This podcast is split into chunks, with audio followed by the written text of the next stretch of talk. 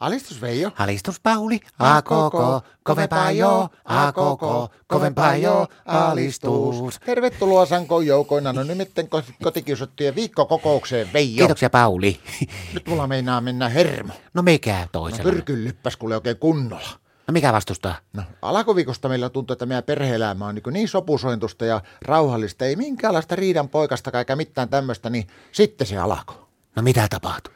Martta tuli ja sanoi, että nyt Pauli rakkaani, rakenna meille parveke. Mikä rakenna? Parveke.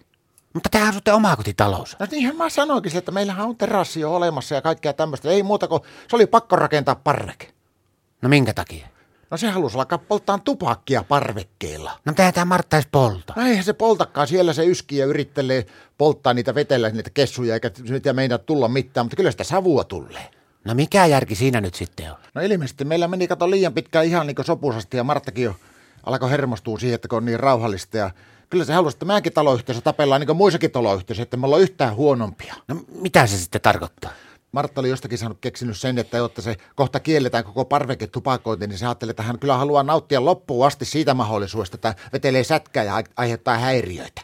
No jos se Martta niin ääli, että se polttelee sillä tupakkia, niin eihän se sinua häiritse mitenkään. No häiritsee tietenkin. No miten niin? No kun, silloin kun se alkaa vetellä niitä kessuja, niin mun pitää kiekkoa meidän katoharjalle, sitten sitoa silmät, ja heti kun tulee sitä tupakin savua nokkaan, niin huuella siellä, että terveyshaittoja, savuhaittoja, y- ympäristöhaittoja, kaikkia haittoja. Ja sitten mä tulin sieltä alas ja sitten sanoin Martalle, että, joo, että no ei mua oikeasti kauheasti se häirinyt itse savu, mutta tuo korkean paikan kammo, niin se pikkusen hankaloittaa tuonne katolle kiipeämistä, mutta sitten sanoin, että, joo, että no sulla on poskessakin, kato sulla on ihohaitto, eikä sulla ole poskessa tuommoinen pikku naarmu. Mä sanoin, että, joo, että kun se osui tuohon kattopeltiin vaan siinä, että ei, kyllä se kuljettu pakinsavuuseen aiheutti, eikä uskonut sitä.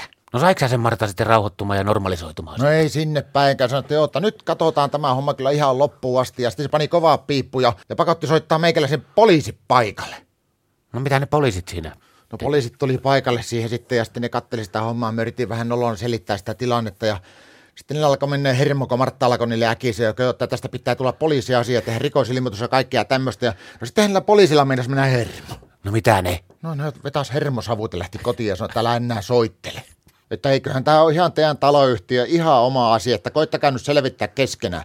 Sitten Martta pakotti mut vielä, että jotta mun pitäisi kirjoittaa taloyhtiön isännöitsijälle kirjoittaa semmoinen kirje, että se on pakko lopettaa tuo, niin- mutta minusta se on vähän noloa kirjoittaa kirje itselle. Miten ne ittele? Mehän ollaan, minä ja Martta asutaan meidän talossa ja ketään muita on, niin mun pitää niinku itselle ja Martalle kirjoittaa kirje ja haukkua meidät ja pakottaa lopettamaan.